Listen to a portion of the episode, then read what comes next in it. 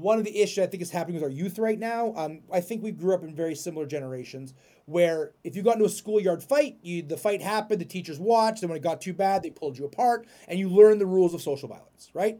This is what happens. Don't kick a guy when he's down. That's inappropriate. A punch isn't that bad. Blah blah blah blah blah. We now live in a generation of zero tolerance, zero zero tolerance for violence in schools which means people are number one, the kids are terrified of it. They're terrified of physical encounters because zero tolerance policy. Two, they're learning they can't physically defend themselves if they get in trouble. Three, they are they are not learning the rules on how to fight properly, which is why I think the escalation of violence is becoming so severe. Welcome to the Close Quarter Dad podcast. Discussions about raising your kids with confidence, safety, and resilience. I'm your host, Adam Mitchell, and I hope you enjoy this episode.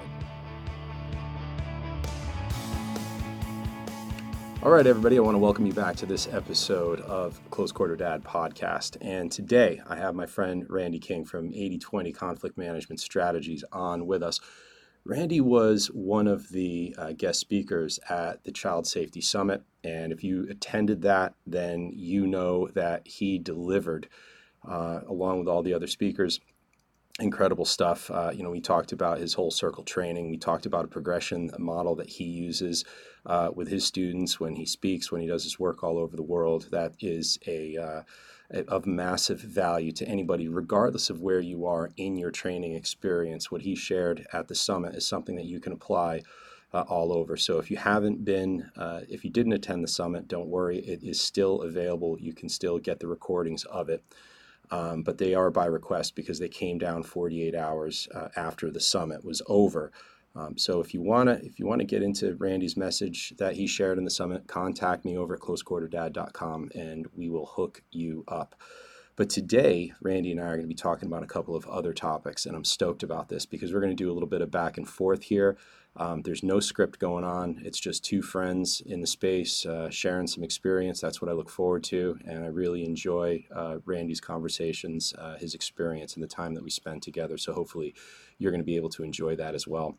Um, the topic here today is going to be based on, uh, on a former topic that Randy spent a lot of time working on and, in, in serving his audience with called Devil's Advocate and uh, he's rolling a lot of that content, and a lot of the uh, the learnings that he had from that into his new podcast that's going to be coming out, and I'm hope he, hoping he's going to share a bit about that called "Self Defense from All Angles." Uh, so, Randy, welcome back, man.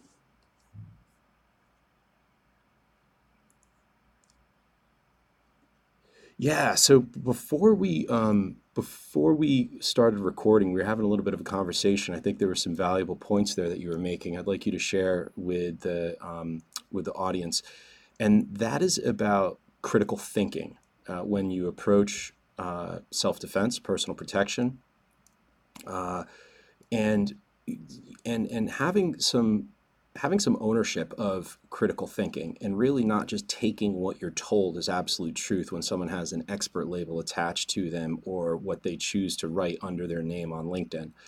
Um, but but actually stepping into that experience or that inquiry that you have with critical thinking. Explain to us where you feel that that's lost, where it needs to be sort of um, where it needs to be reapplied and restructured in the in the space of self defense and personal protection my level of personal safety is going to look different than the level of my daughter or my wife or somebody who lives in the middle of the Sudan, right? Like, this is where the expert title frustrates me. I hate the word expert. We're working on rebranding in 80 20, and you know, you have to say certain things to get into certain markets, right? You have to say expert and black belt, all this dumb stuff.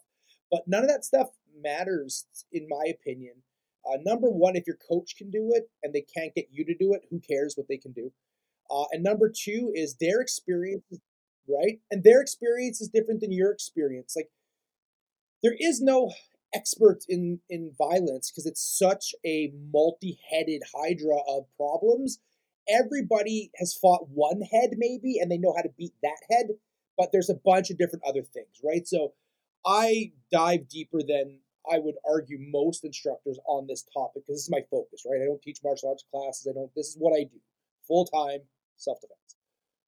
And I'm still overwhelmed and inundated by the information. And that circle of what I know to what I don't know just keeps increasing, right? Because it's always shifting and changing. So, why I think critical thinking is so important is that your self defense strategy, part of my thing that we talk about the summit, go listen to the summit, everybody, is uh, your strategy is going to be personal. It's going to be yours because of your problems, the crimes you will be selected for, the environment you live in, the culture you live in.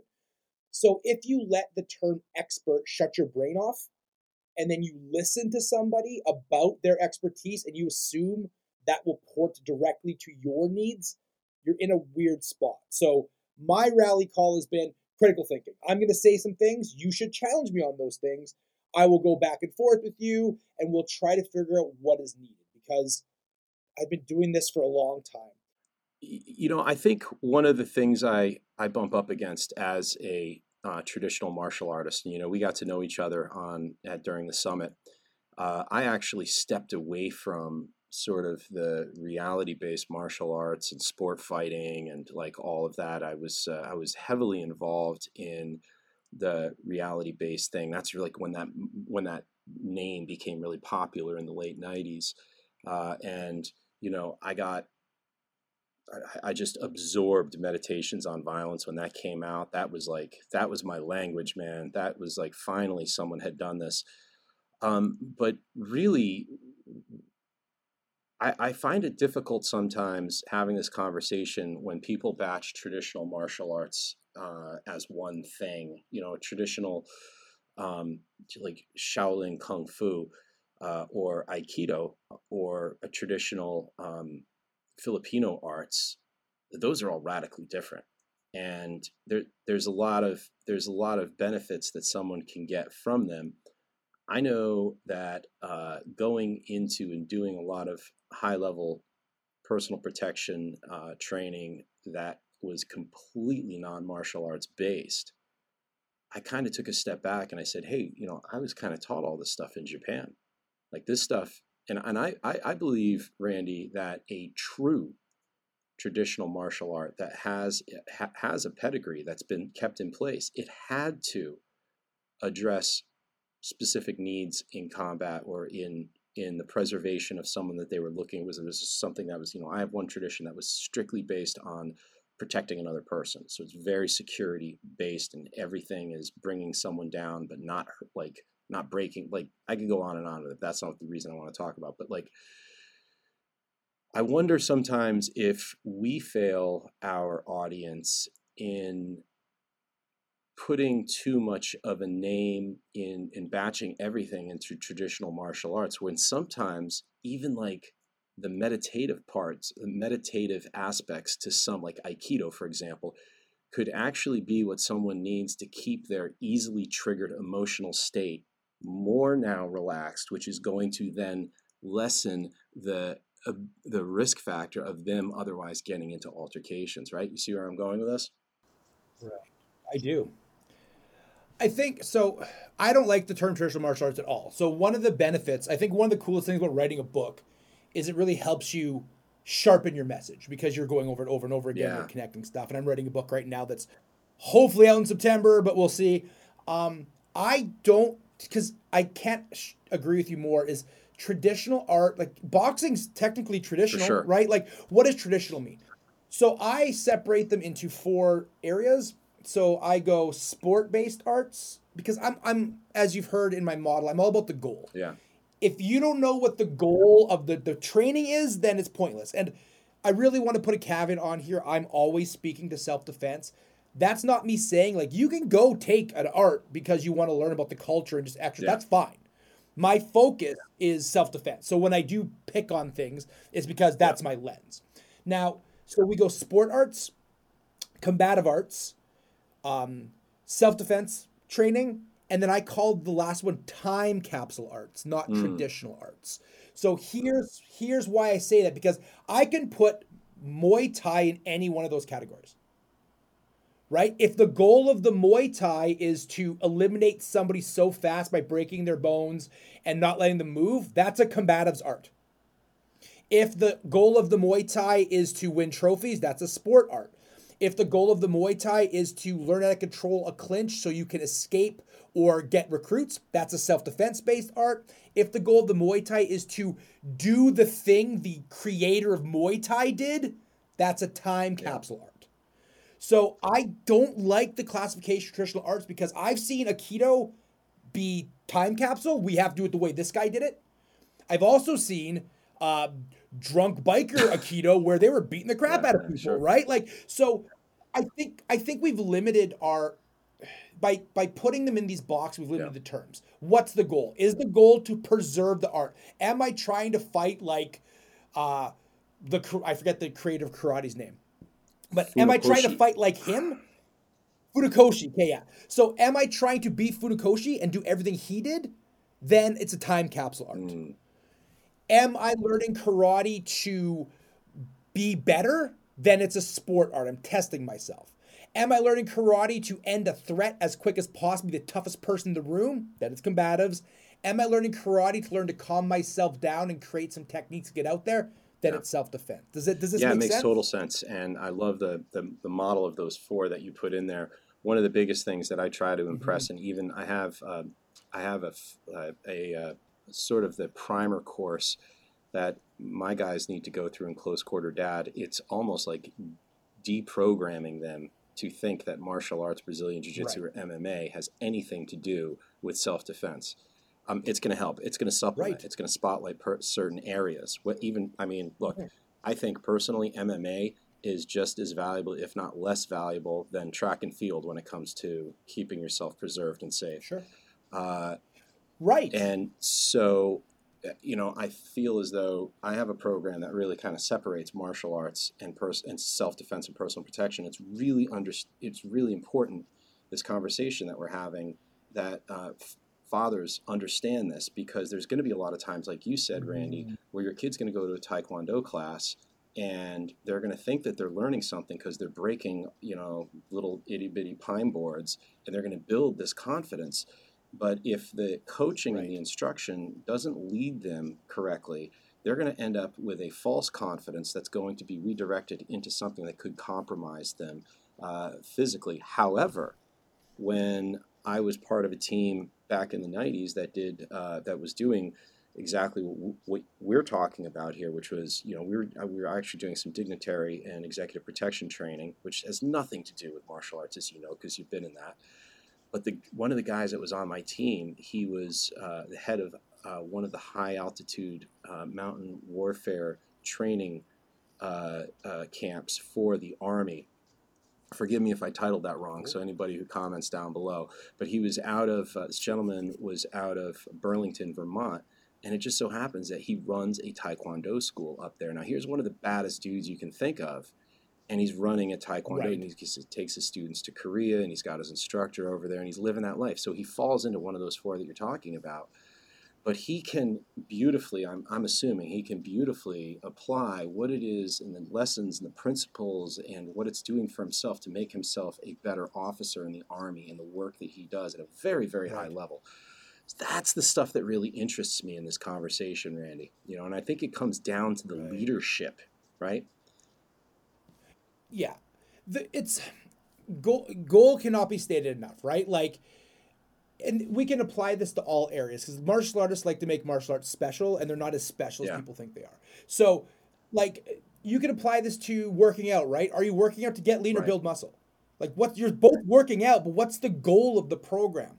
The ultimate way the way i like to look at systems is it's a triangle that you need to complete in order to get your goal. So number one is the system right what is the system doing is it meeting your goals that's the whole point of my book is the goal of the book is to if you read this book you can take any training anywhere and still have a self-defense aspect to it right that's the goal so you have the system bjj is the biggest one right now so it's the easiest one to talk about so brazilian jiu-jitsu there's brazilian jiu-jitsu for uh, certain rule sets. There's MMA BJJ. There's BJJ for Yeah. street fighting. Eli Knight does BJJ for knife defense, right?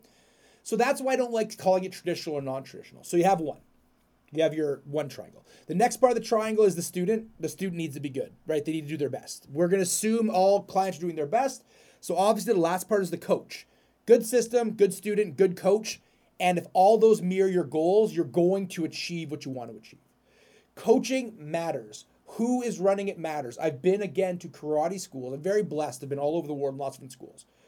I've been to karate schools where it's time capsule, right? We're doing it this way. This is the original kata.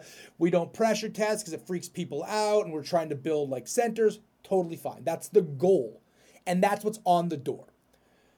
I've also been to karate schools where like, let's make let's see if karate works against this. Let's bring in a boxer, let's bring in a blah, and they're pressure testing and, and changing. They're trying to evolve the system, right? So when you are what bothers me most about this is when people say they're doing one thing and the goal of the training is hmm. something different. So putting the word self-defense on your gym is a very good way to attract attention. But if you're not actually teaching self defense strategies or goal sets at all, it, it shouldn't be there. And that's what bugs me because the uneducated person, not us who've been doing this forever, like you just mentioned, right? Kid goes to take, we'll just use Taekwondo because that was example. Goes to take Taekwondo because they want to learn how to defend themselves against bullies. And then they get all the cool things from Taekwondo that isn't necessarily fighting.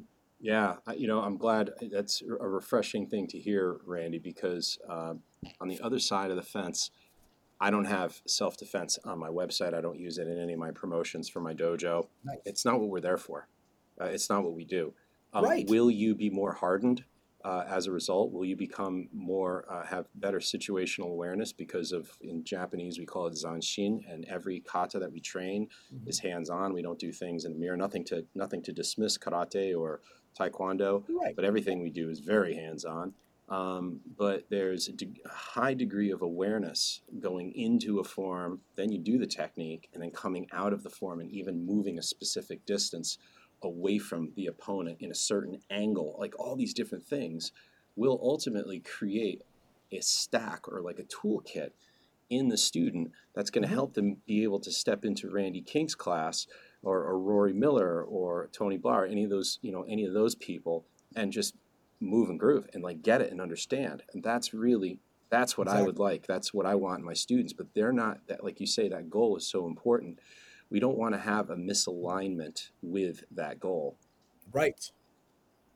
Well, that's what that's why martial arts are getting mm. a bad rap, is because the again, in my opinion, the uh, the instructors, most instructors, I, I love you all, but you're teaching twice a week. I'm not saying quit your job and teach full time. I'm saying that if you're only teaching twice a week, you're probably just doing what you're shown. Yeah. Right? You're doing the thing that you were shown to do in order to make this work. There isn't a lot of critical thinking in that. There's just that's how we did it. That's how I learned it. Now you're to learn. Maybe you're refining it. Maybe you're changing it. But when it comes to the evolution of the system, like sometimes it doesn't need to evolve. Like we should always have traditional arts. We should all traditional, like, like I said, time capsule. Try to be like this person, but there's always going to be auxiliary benefits, and that's okay too, right? Like going to the local Y to learn karate to fight might not be a good idea, but an untrained person comes at you, you pull off a reverse punch, you're probably going to be okay right? And this is the other thing that a lot of the RBSD reality based guys like to talk about is like every time they give an example, it's always this monstrous nightmare opponent. Those are great points. You know, I've, I've shared quite often one time early on where I was, I don't want to say I was humbled, but I got I got tapped sure. out by a uh, white belt, and when I was teaching and I was demonstrating some ground techniques, and you know, being a lifelong judo guy, uh, that's you know I, I, know how to move on the ground, and you know, I know there's a lot of people out there that are way better than me, and that's fine. And and I believe that it's your job to have your students tap you out. They need to get better than you because you know you always want to stay one step ahead in the learning, but you need to get them to a place where they become stronger than you. You know, you're eventually going to get old. You're eventually going to slow down, but you have to you have to shift and pivot like what it is that you're teaching and and what it is that you know I, you know I believe very strongly in you know a, a student always teacher sometimes. But when you do have a responsibility, and you're speaking to some of those other instructors out there, and especially to the dads, because you're instructors to your children, our goal is to make mm-hmm. them get better than we are, uh, right? Yeah. Yeah. So I had this one student. Um, he had started with me, been with me for a while, and uh, but he was a world class yoga instructor. I mean, spent uh, so much time over in India and has been on the cover of Yoga Magazine, and all, like just a massive New oh, York cool. City yoga guru, and just one of the sweetest, nicest guys. But I got in, I got him into a position on the ground that look that that was my that was my solid man, that was my go-to, and that dude was able to move and contort his body and get out of it, and I was like, whoa. So uh, this is kind of the you know you have to be able to adapt and you have to be able to understand that it always isn't about that martial art or that technique like what you're talking about that something could come from out of yeah. left field that you just weren't expected for so I want to take a quick break from this episode and share with you the work that we do over at Close Quarter Dad and invite you over to check it out and possibly, uh, if interested, join our community. If you're a father uh, who has a interest in teaching their children how to stay safe, personal protection, loss prevention, meaning uh, how to keep your child found and how they can stay found in a wilderness setting, an urban environment, or even our worst case scenario as parents to even think about an abduction, as well as teaching your children their role in family unit safety. That's what we do over Close Quarter Dad. And we do it through uh, different programs that we have in teaching and training and membership community. And you're welcome to uh, hop on over there, learn more about it, and hopefully join our community of men who are raising children to be more confident, resilient, and strong. Back to the episode. Well, and I think there's two points I'd like to walk out from what you're saying. So, number one, like kind of the overarching thing that we're talking about is quote unquote traditional arts aren't useless. They're only useless when you put them. It's like saying somebody that knows how to, who's only spent time swimming, is sucks at running, right? Like you're still going to get some benefit out of it. Being in good shape is going to be in good shape. There's going to be auxiliary benefits to it. The other thing that I think is so important, again, from a self defense point of view, is exactly what you said. I don't know what deal you or your listeners got, but I got the deal where the longer I live, the slower and weaker I get, not the faster and stronger I get. I don't know if there's another option, but that's what's happening to me. It's it's not survival the faster strong, it's the most adaptable. And if you can adapt and change, I can make grandma dangerous in three hours. I can't make her take out um, you know, uh, Jon Jones, but I could definitely stop the people that would decide to pick on somebody like that. And this is where the self defense falls apart. Like you mentioned, is that it's only for the young and the strong in a lot of places, and that's the people that need yeah. it the least. And that what's frustrating the most. Yeah, let's deconstruct that even a little bit more. You know, I know that with the sure. traditional arts, I, I, you know, I have my signpost is my teacher, and I, I kind of do live that Mr. Miyagi experience, and and I know it sounds really cool. stupidly cliche, but my teacher is a retired lieutenant colonel from the Japanese Defense Forces, and he comes from a long line of uh, of of he's a, you know he's a soldier, and he comes from a long history, and um, he's an old guy, and I want to move like that man when I get to be his age. I mean, he is just his movement right. and his finesse, uh, his ability to swim, and his ability to hit a, hit a target with a bow is just like it's awe inspiring and having that in my life is going to do something to help my youth and help me to stay young. But he's he's oftentimes talk he oftentimes talks about aging and how you know different you need to shift and and the I think whether it's whether it's in you know the goal maybe in in self defense isn't so much like in the traditional arts where it's you it's this constant state of self awareness and you need to be able to recognize that like mm-hmm. look you're not young, you're not as flexible, you're not recovering as fast, you may not have the same level of stamina, um, your hands don't move as fast, your eye to hand core, your, your flex reflex right. response is a little more, all these different things. So you need to pivot to the use of a sword. Or, but not maybe not necessarily sword because we're not right. walking around with swords this day and age. I don't But using a, using right. weapons or training with projectiles is going to help your mind stay youthful. So all these different elements of the art, you know, uh, can help in so many different ways. But ultimately, I love what you're saying about uh, you know that paradigm of self-defense and where its needs are and how they're being met. Mm-hmm. Well, and that's the thing, right? So there's so so much to unpack what you just said there. Like I think I love that thought process, right? Because this I'm going through this right now. Uh, I'm tr- I'm back in a training camp. I'm just playing around with some young MMA guys again, just trying to get my groove back. And my style when I was competing and winning was based off of being very quick in and out. Uh, I'm, I'm a heavy guy now. I don't have that skill, so I've had to adapt. And I think one of the best examples for this, especially if your listeners are sports fans, is Floyd Mayweather. He obviously is not a great person, but when he was Pretty Boy Mayweather, he was power, knockout artist, Yeah. etc.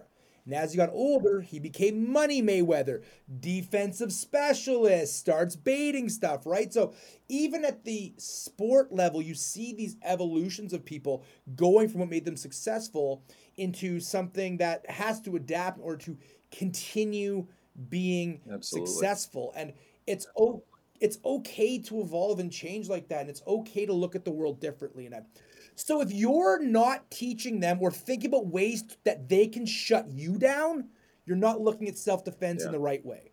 The way I like to tell people when I'm touring and teaching is if what I show, if my daughter can't do it to me, I don't show it to you. That's right.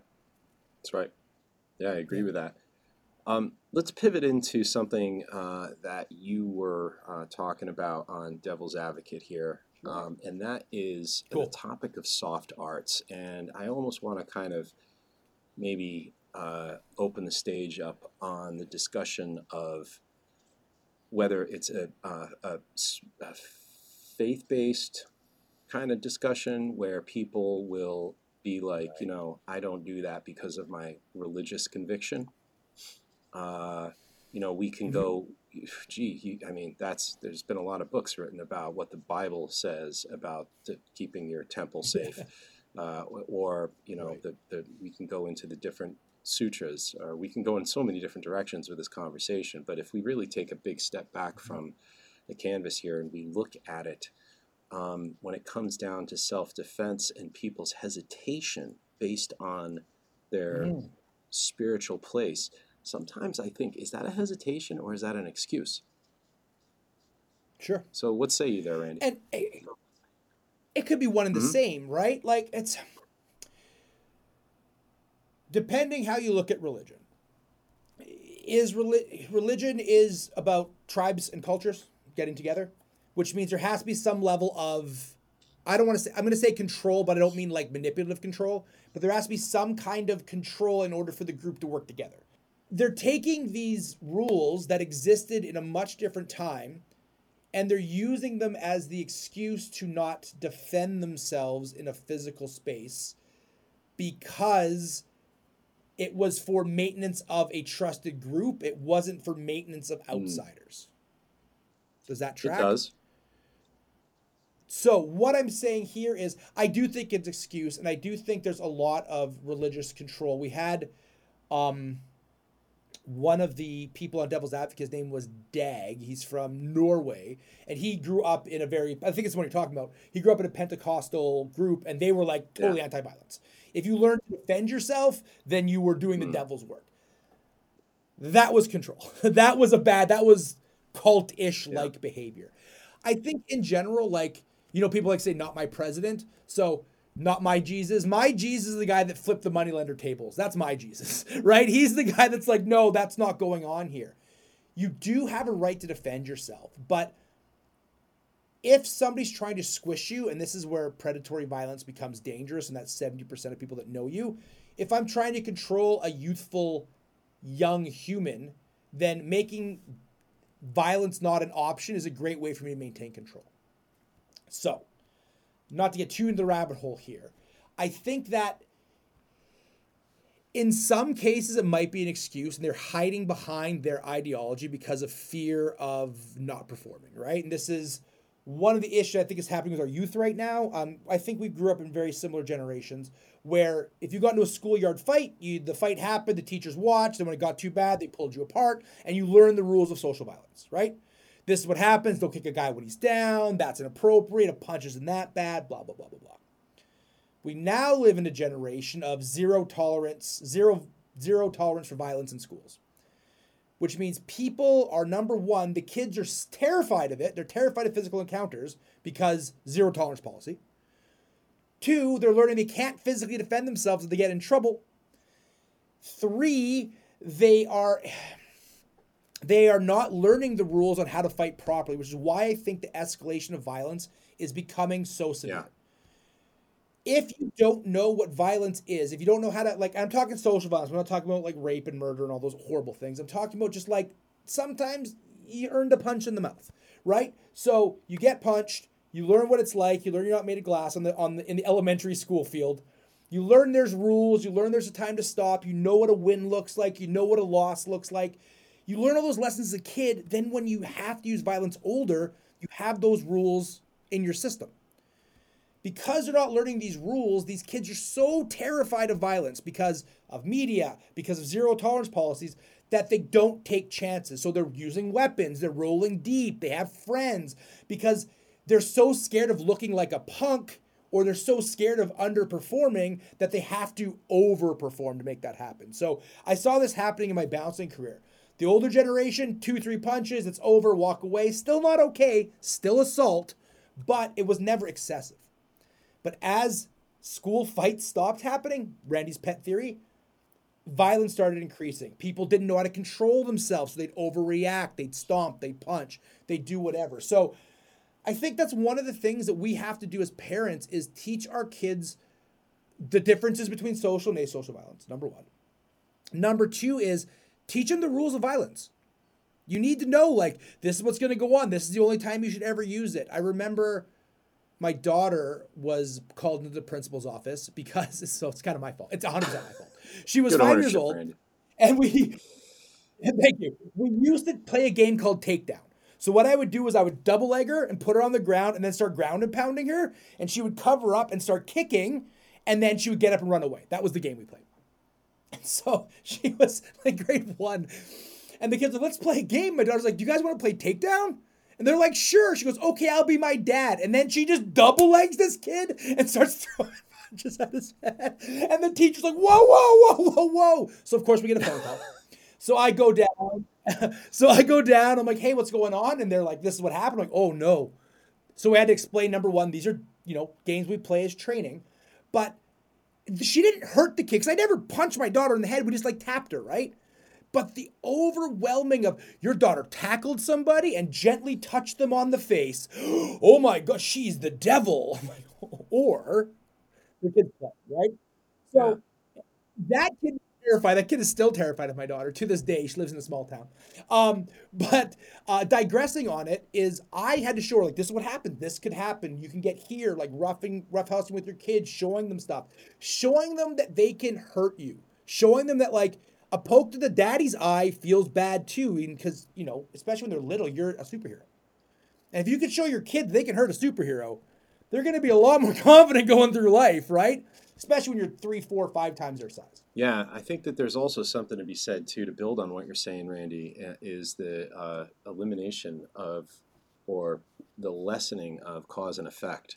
That those rules that you're talking Right. about are really grounded in cause and effect. If this, then that. Where you know, and you have you have a younger culture here where so much more is virtualized, and to kind of go off of uh, Lieutenant Colonel Grossman's work in "Stop Teaching Our Kids to Kill Each Other," uh, or kill, yeah, Right. yeah, stop teaching our kids to kill. Um, yeah, I'm sure you're probably familiar with the seminal work on killing and on combat.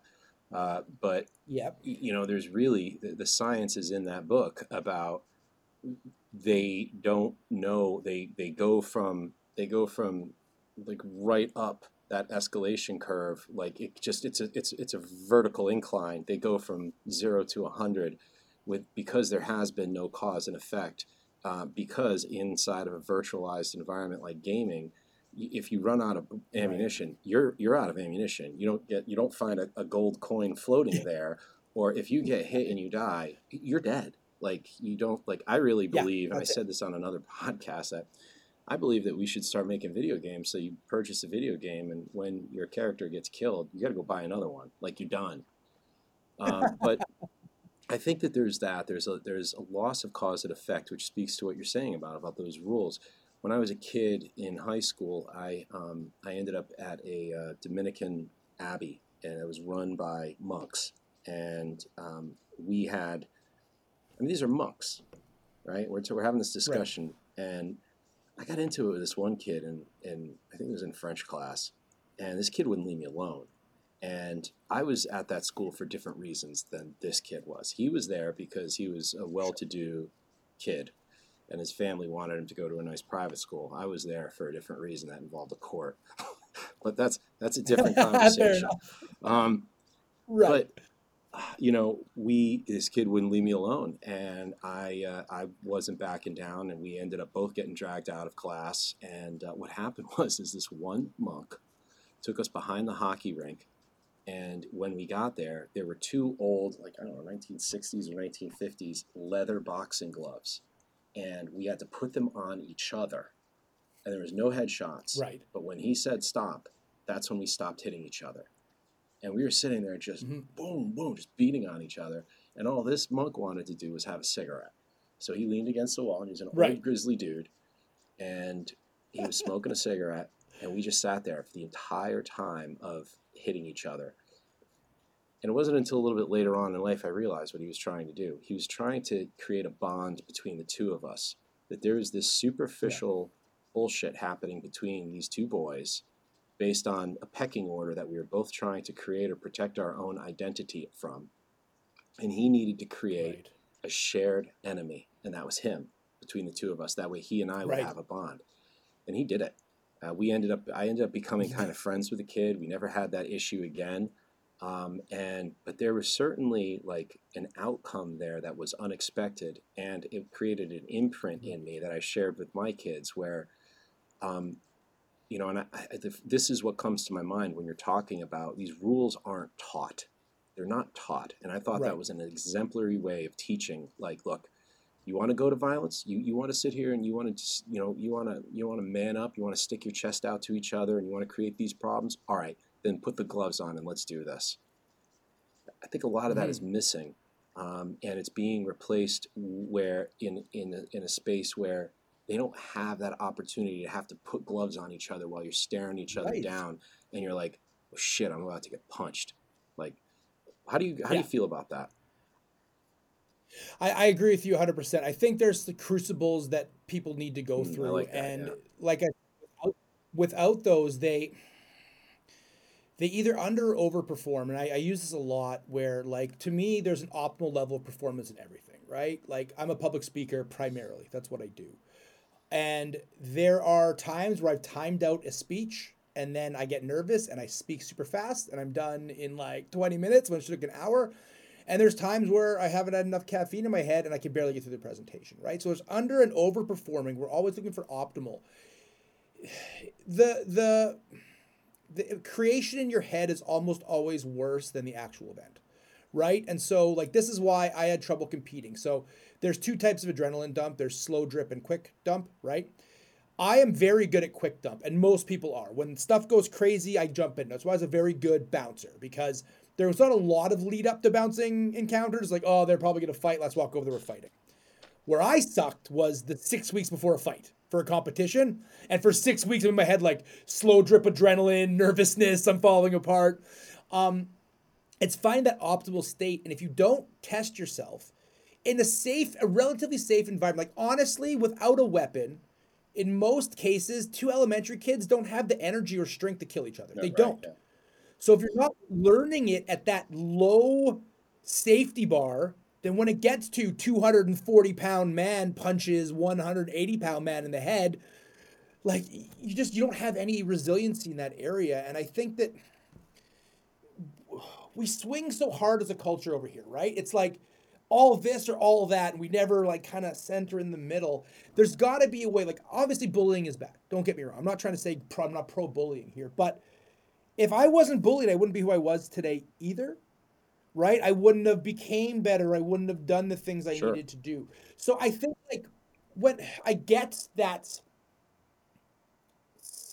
uh, governmental structures and public structures need to have a liability thing in case. And that's again, that's where it comes to taking care of our own backyard, right? That's where with your kids, like you should play with them and let them wrestle, learn. I'm not saying punch your kid in the head, but I'm saying like play around so they learn that stuff. My daughter's been roughhousing. My my daughter's level of confidence is uh, shockingly strong but because she grew up in a gym where she was bullying jacked dudes all the time, right? She's like, "Come on, you don't know nothing. My dad's the boss here, right?" Like, so she has like this this level that a lot of kids just don't have because they've never got to find their own power or enforce their own physical boundaries.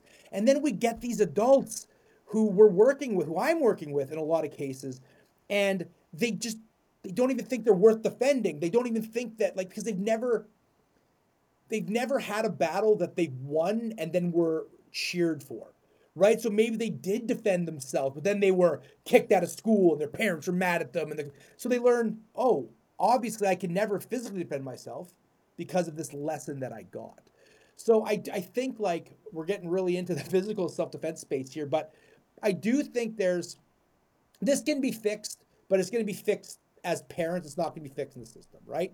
So, great example. I'm in Canada, um, so a lot of your culture in the U.S. drips up here, right?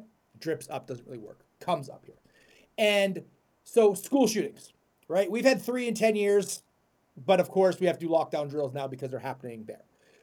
Seems ridiculous to me. The culture is different, but whatever, neither here nor there. So my daughter was doing lockdown drills in her school in Hay Lakes, 300 people, probably not going to be a mass shooting. So the lockdown drill, I don't want to get too much into it, but I hate 90% of the training. You know, hide in one spot so the shooter gets all you at one time. I don't know, right? Close the door with a chair. Like I can put a gun through a window and shoot. I don't understand yeah. the drill. So I told her, be polite in the training, but in your head, look for a window, look for an escape route. Because mass shooters looking for mass casualties. If everybody scatters in multiple directions, they're not getting the numbers they want. So I told her, be polite, listen, don't don't disrupt. But you and your friends, whoever you care about, find that window, find that thing. Because sitting in a corner and hoping nothing bad happens has never solved anything. That's right. Yeah. Ever. But that's a parental side of things. I don't think the establishments are going to change. They're going to get more risk adverse, I think, which is going to make risk happen more often, unfortunately. So we have to fix it on our end as parents. Yeah, yeah, agree with all that. Of course. Maybe one thought here, because one of the things I wanted to bring in uh, was an experience that I have, and it's uh, it's an observation that I've made over 25 years of teaching martial arts. Um, when any group that I work with, Randy, any group, adults, kids, doesn't make a difference who they are. I can put a uh, shinai. You know what that is? It's a bamboo split sword. It's you know the guys in kendo use yes. it, uh, but we use a different one that has a leather sleeve over it because we do a lot of thrusting to the neck, and you don't want to get bamboo splinters on you. But Smart. you know it'll still break some fingers if you get hit with it. And it'll still you know bust you up pretty good if you get hit with it hard. Um, it's not a gentle training tool by any means. But in my demonstrations, I will stand there and I'll put the sword in the, the shinai in your hand. I'll tell you to hold it over your head and just hit me down. Just come straight down and hit me on the head. For 25 years, not a single human being, when in when asking them to do that, has been able to do that on the first try, and that has told me something right. significant uh, about our wiring. Mm-hmm. They will either go in front of my face. They'll stop over my forehead. They'll come down and then veer to the side. And I know some of the listeners are like, "Yeah, well, you put it in front, of, put it in my hands, and I'll, you know, I'll hit you." No, you won't. Now you're scripted, and that's the, that's different. Yeah. When I say like, "Look, okay, the majority of people can't do this, Randy. Here you go, do it to me." Then you're going to be like, "Bang!" Right? But yeah, of course. When there's there's a degree of unexpected, like you don't know what's there, you don't know what the expectation is, you don't know what the outcome is every single time, regardless of age or place in life, demographics, socio, it doesn't make a difference. I put that in their hand and I say, hit me in the head. And I will even look at the crowd and I'll be like, have we ever met before? No. Have I ever, did I, did I talk to you before this? Did I, you know, just completely random, right? Yeah, totally random. I have no idea. They look at me like I'm a little crazy, but I say, hit me in the head. Mm-hmm. And they can't do it. A hundred percent of the time. I'm interested to hear your feelings on that where that comes from. This so so thanks for your respect for my time. I have some time because it's a little bit of a walkout. So if you have time, we can talk about it. But it's uh, I've seen this in every aspect of fighting when it comes to going from training to a realistic fight. Right. The the general rule in most street fights is if people don't know their power because everybody's scared. Like nobody wants to kill somebody by accident. Right. right? So they'll hit at about 50% power and then check for effect. Right? So same thing, right? Even if you knew me, like I would never I would consider it culturally assholish if you said hit me in the head and I just bolted you as hard as I could. right? I would right I would culturally I would like tap you and be like yeah, right? I don't like I would test the waters, right? Is this hard enough? I don't want to hurt you. I don't want to be a jerk about this, right? So, yeah, culturally we're built to not go full force first time. Culturally we're built to to check for effect and try and use the the minimum amount of force. Do you think necessary. that's cultural, or do you think that's something that's evolution based, or is it something even more than that? you know what? I might be evolution based. Culturally might have been the wrong word. I think that's a great catch and correction. This this is one of those things where like, you know, unless you know what you can do, we're always scared to overperform. We're always scared to do too much. So, even like if the person's obviously not trying to harm you or they're not a predator or they haven't trained in this, right? I think the initial reaction is always going to be like just test. And that's why when you learn as a kid, it's easier to figure out. When you learn as an adult, it's Yeah. harder. And right, it's just this is why when we talk about like self-defense law, a lot of people are super worried about getting in trouble with the law.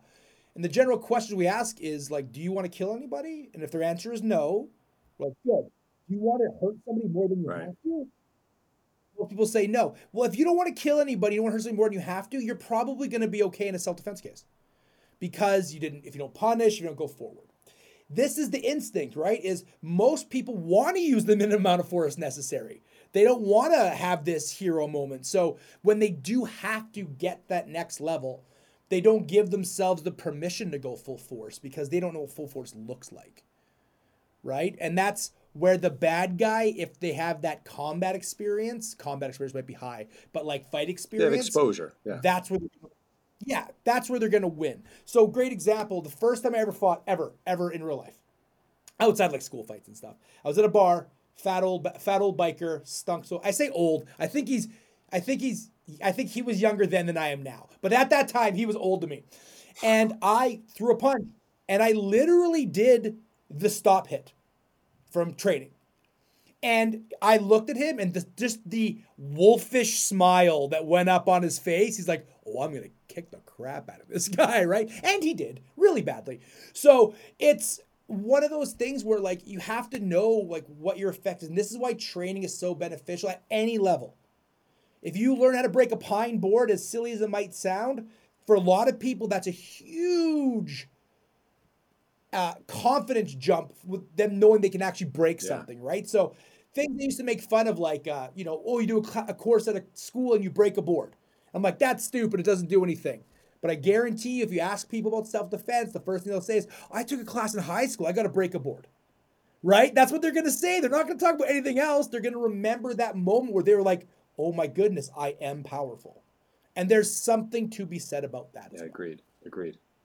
This has been an incredible discussion, Randy. I love it, man. Uh, we covered uh, a lot of. Uh, yeah, we covered a lot of information. I mean, probably write a couple books, a couple of your next books just on these topics here. But you know, it's uh, it's always interesting to really, you know, really take a moment and reflect on. You know, you have a martial arts space, and you have a self-defense space and there is an overlap but the two are not the same. And i think you and i both agree on this.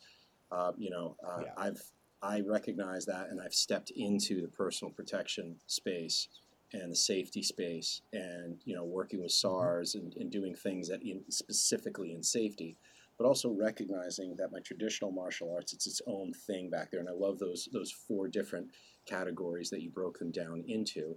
And it sounds like to me like you're kind of like i'm glass full half full you're glass half empty. It's like we're kind of the same glass where your world is in, Right. in the self-defense and personal protection and, and risk mitigation and things like that. But you also step into the martial arts space for the fitness for Yeah. those one of those four. And that's beautiful and it's great to have that conversation. Uh, one, one- there is no there is no reality based instructor out there that does not have a gi in their Yeah. closet. agreed There is so like to separate them into set it doesn't make any Yeah. sense.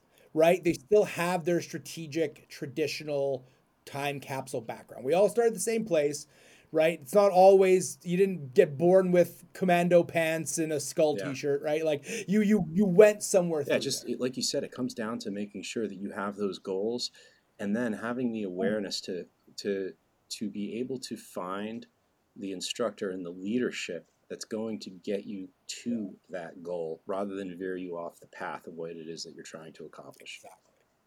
Yeah, man. That's what my book is literally going to be about. The final part of it is how to find training like this, and it's going to list questions to ask, red flags to look for, goal set things, just so people can find it. Because the amount of people that came through my space that were like, oh, every time we train with you, this is what we wanted to do in the Yeah. first place. Self selecting crowd, because the place was called self defense. So this isn't because my system's better. It's just I knew what they were trying to accomplish, and that's what we were accomplishing in my space. If you were coming to be MMA champ, you shouldn't train with me. If you're coming to uh, learn how to like Bruce Lee's Jeet Kune Do, right? There's concepts and then there's like traditional. Do you want to fight like Bruce Lee or do you want to learn how to fight the way Bruce Lee learned how to fight? Those are different things. And that's what started my path on understanding your goal. And one more time for the listeners out there, your goal can just be self improvement. That is okay. That is just not what I teach, or that is just not what I talk about. Awesome. Randy, 80 20 conflict management strategies. Listeners, you guys can find That's me. Randy at randykinglive.com. He's got a new podcast coming up called Self Defense Yep. from All Angles. Is there, uh, and then we have the book coming up too, like you were just saying. And Randy, I hope we're going to be able to uh, have you on to support that book launch and be present for you for you know showing up here at Close Quarter. Dad. We want to be able to make sure that we support this new project that you're doing. Oh, that'd be great. Yeah, self defense all angles should be coming out. So the way you're speaking is we're past the summit. So self defense angle should be out Yep. now because we're recording in this time. That's next right. week. So uh, that's good. And then yeah, look for the book and yeah, social media will have everything. So follow me on all the social Instagram. Awesome. We'll have all those links down below. Randy, thank you so much, brother. I appreciate your friendship. I appreciate your time and all the experience you bring to our listeners here at Close Quarter Dad. Thank you. I want to thank you for spending time with us on this episode today. It's truly appreciated. I hope you got some value from it. If you want to go ahead and leave any comments or questions, reach out to me directly. I personally answer all of the questions that you have. If you know someone like yourself who may find value in this episode, then please go ahead and share it. We'd also like to ask you to subscribe to Close Quarter Dad. This way you get updated every time a new episode comes out, wherever you're listening to this episode. Thank you so much once again, and we'll see you on the next episode of Close Quarter Dad.